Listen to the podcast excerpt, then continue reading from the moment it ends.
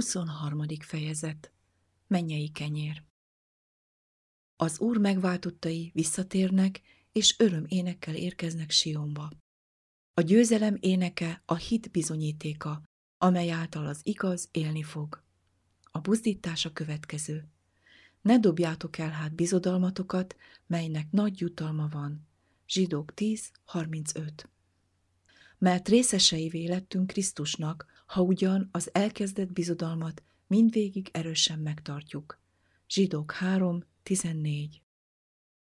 Az izraeliták az elején jól indultak. Hit által keltek át a Verestengeren, mint valami szárazföldön. Zsidók 11:29. A tenger túlsó partján énekelték a győzelem énekét. Igaz, még mindig a pusztában voltak, de a hit az, ami legyőzi a világot, s ők éppen megkapták Isten hatalmának legcsodálatosabb bizonyítékát a biztonságos utazáshoz. Ha folytatták volna a győzelem dalának éneklését, akkor hamar eljutottak volna Sionhoz. De nem tanulták meg tökéletesen a leckét. Nem bíztak az Úrban, csak akkor, amikor látták őt. Atyáink nem értették meg Egyiptomban csodáidat, nem emlegették meg kegyelmed nagyságát, hanem dacoskodtak a tengernél, a veres tengernél. De ő megsegíti őket az ő nevéért, hogy megismertesse a maga erejét. Rákiálta a veres tengerre, és kiszáradt, s úgy vivé őket a mélységeken, mint egy síkon. És kisegíti őket a gyűlölő kezéből, kimentette őket ellenség kezéből. Szorongatóikat víz borította el, egy sem maradt meg belőlük. És hittek az ő beszédeinek, és énekelték az ő dicséretét. Hirtelen elfeledték cselekedeteit, nem várják az ő tanácsát. Zsoltár 106. rész 7-13. Csupán 3 napos víz nélküli utazás a pusztában elegendő volt ahhoz, hogy elfelejtsék mindazt, amit az Úr értük tett. Amikor vizet találtak, annyira keserű volt, hogy nem tudták meginni, majd zúgolódni kezdtek. Ezt a nehézséget az Úr könnyen megoldotta, hogy Mózesnek mutatott egy fát, amit beledobott a vízbe, és a víz édessé vált. Ott adta nekik parancsolatokat és törvényt, és ott próbára tette őket. 2 Mózes 15:25. A tábor a pálmafák és az Elim forrás közelében helyezkedett el, ahol semmi sem zavarta őket. A nép megszűnt zúgolódni. Akkor kétségtelenül elégedettek voltak magukkal ilyen körülmények között. Most biztosan bíztak az Úrban. Olyan könnyű elképzelnünk, hogy hitben haladunk, miközben le vagyunk horgonyozva, és az áramlat mögöttünk jön. Annyira természetes azt gondolnunk, hogy megtanultunk bízni az Úrban, amikor nincsenek próbák, amelyek tesztelik a hitünket. Rövid idő múlva a nép nem csak hogy elfelejtette az Úr hatalmát, de azt is tagadták, hogy Istennek valaha is valami köze volt hozzájuk. Alig 1,5 hónap telt el azóta, hogy kijöttek Egyiptomból, amikor elérték a Szín pusztáját, Elim és Sínai között, és zúgolódék Izrael fiainak egész gyülekezete Mózes és Áron ellen a pusztában. Mondának nekik Izrael fiai, bár megholtunk volna az Úr keze által Egyiptom földén, amikor a húsos fazék mellett ülünk vala, amikor jól akadtunk vala kenyérrel, mert azért hoztatok ki minket ebbe a pusztába, hogy minden sokaságot éhséggel öljétek meg. 2 Mózes 16, 1-3. És mondta az Úr Mózesnek, ímé, én esőképpen bocsátok néktek kenyeret az égből. Menjen ki azért a nép, és szedjen naponként arra a napra valót, hogy megkísértsem, akar-e az én törvényem szerint járni, vagy nem. A 6. napon pedig úgy lesz, hogy mikor elkészítik, amit bevisznek, az 2 annyi lesz, mint amennyit naponként szedegettek. És mondta Mózes és Áron Izrael minden fiainak, este megtudjátok, hogy az Úr hozott ki titeket Egyiptom földéről. Reggel pedig meglátjátok az Úr dicsőségét, mert meghallotta a ti zúgolódástokat az Úr ellen. De mik vagyunk mi, hogy mi ellenünk zúgolódtok? 2 Mózes 16, 4-től 7-ig. Másnap reggel, miután a harmad felszállt, íme a pusztának színén apró gömbölyegek valának, aprók, mint a dara a földön. Amint megláták az Izrael fiai, mondának egymásnak: Mán ez, mert nem tudják valami az. Mózes pedig mondta nekik: Ez az a kenyér, melyet az Úr adott néktek eledelül. Az Úr parancsolata pedig ez: szedjen abból ki, amennyit megehetik, fejenként 1 ómert. A hozzátok tartozók száma szerint szedjen ki azok részére, akik az ő sátorában vannak. És akképpen cselekedének az Izrael fiai, és szedének ki többet, ki kevesebbet. Azután megmérik vala ómerrel, és annak, aki többet szedett, nem vala fölöslege, és annak, aki kevesebbet szedett, nem vala fogyatkozása. Ki annyit szedett, amennyit megehetik vala. 2 Mózes 16, 14-től 18-ig. Azt is mondta nekik Mózes: Senki ne hagyjon abból reggelre. De nem hallgatának Mózesre, mert némelyek hagyjának abból reggelre, és megférgesedék, és megbűzhödék. Mózes pedig megharagudék reájuk. Szedék pedig azt reggelenként, ki amennyit megehetik vala, mert ha a nap felmelegedett, elolvad a vala. 2 Mózes 16, 19-től 21-ig. A 6. napon pedig 2 annyi kenyeret szednek vala, 2 ómerrel egyre. Eljövének pedig a gyülekezet fejedelmei mindnyájan, és tudtára adták azt Mózesnek. Ő pedig mondta nekik: Ez az, amit az Úr mondott. A holnap nyugalom napja, az Úrnak szentelt szombat. Amit sütni akartok, süssétek meg, és amit főzni akartok, főzzétek meg. Ami pedig megmarad, azt mind tegyétek el magatoknak reggelre. És eltevék azt reggelre, aszerint, amint Mózes parancsolta vala, és nem bűzhödék meg, s féreg sem vala benne. És mondta Mózes: Ma egyétek azt meg, mert ma az Úrnak szombatja van. Ma nem találjátok azt a mezőn. 6 napon szedjétek azt, de a 7. napon szombat van, akkor nem lesz. És lőn 7. napon kimenének a nép közül, hogy szedjenek, de nem találának. És mondta az Úr Mózesnek: Meddig nem akarjátok megtartani az én parancsolataimat és törvényeimet? Lássátok meg! Az Úr adta néktek a szombatot, azért ad ő néktek 6. napon 2 napra való kenyeret. Maradjatok veszteg, ki a maga helyén, senki sem menjen ki az ő helyéből a 7. napon. És nyugodzik vala a nép a 7. napon. 2 Mózes 16, 22-től 30-ig.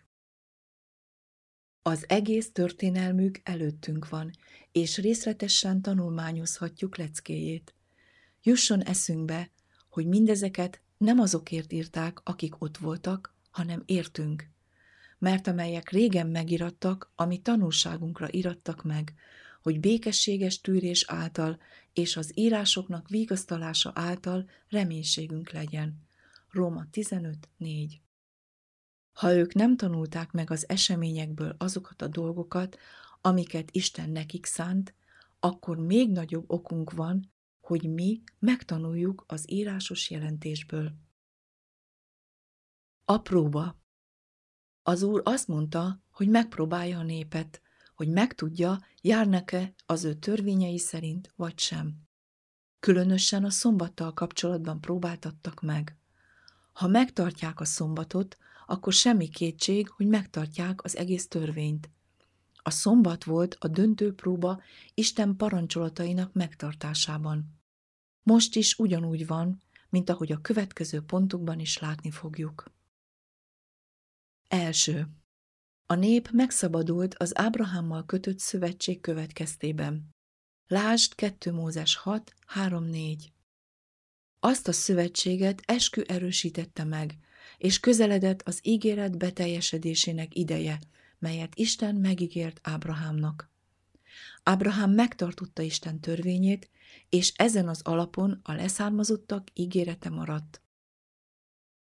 Az Úr azt mondta Izsáknak, hogy teljesíti az apjának, Ábrahámnak tett esküjét, mivel hogy hallgatott Ábrahám az én szavamra, és megtartotta a megtartandókat, parancsolataimat, rendeléseimet és törvényeimet. Most, amikor Isten teljesítette ígéretét, és kihozta Ábrahám gyermekeit Egyiptomból, próbát akart tenni velük, hogy lássa, az ő törvényei szerint járnak-e, és a szombat által vizsgálta meg őket. Ez kétségtelenül bizonyítja, hogy Ábrahám megtartotta a szombatot, és a szombat beletartozott a vele kötött szövetségbe. A hit általi megigazulásnak része, amely már a körülmetélés előtt Ábrahámé volt. 2. Ha pedig Krisztuséi vagytok, tehát az Ábrahám magva vagytok, és ígéret szerint örökösök. Tehát, ha a szombat pontosan ugyanaz, mint amit az izraeliták a pusztában, valamint Jákob leszármazottai őriztek meg, vagy azt vallják, hogy mind a mai napig megőrzik, benne volt az Ábrahámmal kötött szövetségben, azt jelenti, hogy ez ugyanaz a szombat, amit a keresztényeknek meg kell tartaniuk. 3. Már tanultuk, hogy a reményünk ugyanaz, mint Ábrahám, Izsák és Jákob reménye volt. Pál apostol a bíróság előtt állt, az Istentől, ami atyáinknak tett ígéret reménységéért. Apostolok cselekedete 26.6. A hívőknek szóló ígéret az, hogy Ábrahámmal, Izsákkal és Jákobbal együtt lesznek majd Isten országában. Az Úr másodszor nyújtja ki kezét, hogy kiszabadítsa népének maradékát, és ezért a mostani engedelmesség próbája ugyanaz, mint kezdetben volt. A szombat az, amely mindig emlékezteti az embert Isten hatalmáról, mint teremtő és megszentelő. Az üzenetet, amely arról szól, hogy eljött az Isten ítéletének órája, vagyis az örökkévaló evangéliumot, amely felkészít a történelem lezárulására, a következő szavakkal hirdetik. Imádjátok azt, aki teremtette a mennyet, és a földet, és a tengert, és a vizek forrásait. Jelenések 14.7. Isten próba elé állította a népet, még a sínai hegyen kihirdetett törvény előtt, még mielőtt a nép odaért volna. Ebből megértjük, hogy a törvény minden tulajdonsága már ismert volt. A valóságtól messze áll az a gondolat, hogy a sínai hegynél hangzott el először a törvény, mivel több, mint egy hónappal azelőtt Izrael gyermekei tesztelve lettek ezzel kapcsolatban. És ezek a szavak, meddig nem voltak hajlandók megtartani az én törvényeimet, azt mutatja, hogy már régóta ismerték, és gyakran a hitetlenségük miatt sértették meg azokat. Amikor a törvény kihirdetésének eseményeihez jutunk, tisztábban fogjuk látni, mint most, hogy Krisztus halála semmilyen módon nem befolyásolhatta a zsidók által megtartott szombatot, hanem több évszázadokkal a keresztre feszítés előtt mindig az evangéliummal azonosították. Azonban azt is meg kell jegyeznünk, hogy a szombat egy jól meghatározott nap. Az embereknek azt mondták, 6 napon gyűjtsetek, de a 7. napon, a szombaton nem lesz manna. Pont ezt a kifejezést találjuk meg a 4. parancsolatban. 6 napon át munkálkodjál, és végezz minden dolgodat, de a 7. nap az Úrnak szombatja, semmi dolgot ne tegyél azon a napon. Sokan azt gondolják, hogy a parancsolat nem határozott követelményeiben, és a törvény nem rögzíti a szombatot egy bizonyos napra, hanem bármely nap megünnepelhető, ha azt 6 munkanap előzi meg. A manna hullásáról szóló jelentés azonban megmutatja, hogy ez egy téves gondolkodás, és a parancsolat nem egy határozatlan időnek a 7. részét követeli meg, hanem pont a 7. 7. napját. A manna hullása világosan mutatja, hogy a szombat egy meghatározott nap volt, és az ember nem dönthetett a nap felől. Sőt, megmutatta, hogy a hetedik nap nem az időnek heted részét jelentette, hanem egy ciklikusan visszatérő bizonyos nap. Ha a hetedik nap az idő heted részét jelentette volna, akkor a hatodik nap az időnek a hatod részét jelöli. És ha az Izrael gyermekei ezen feltételezések szerint cselekednek, akkor már az elejétől kezdve bajba kerültek volna. Csak egyetlen hétnapos időszak létezik, és ez a teremtés óta ismert hét.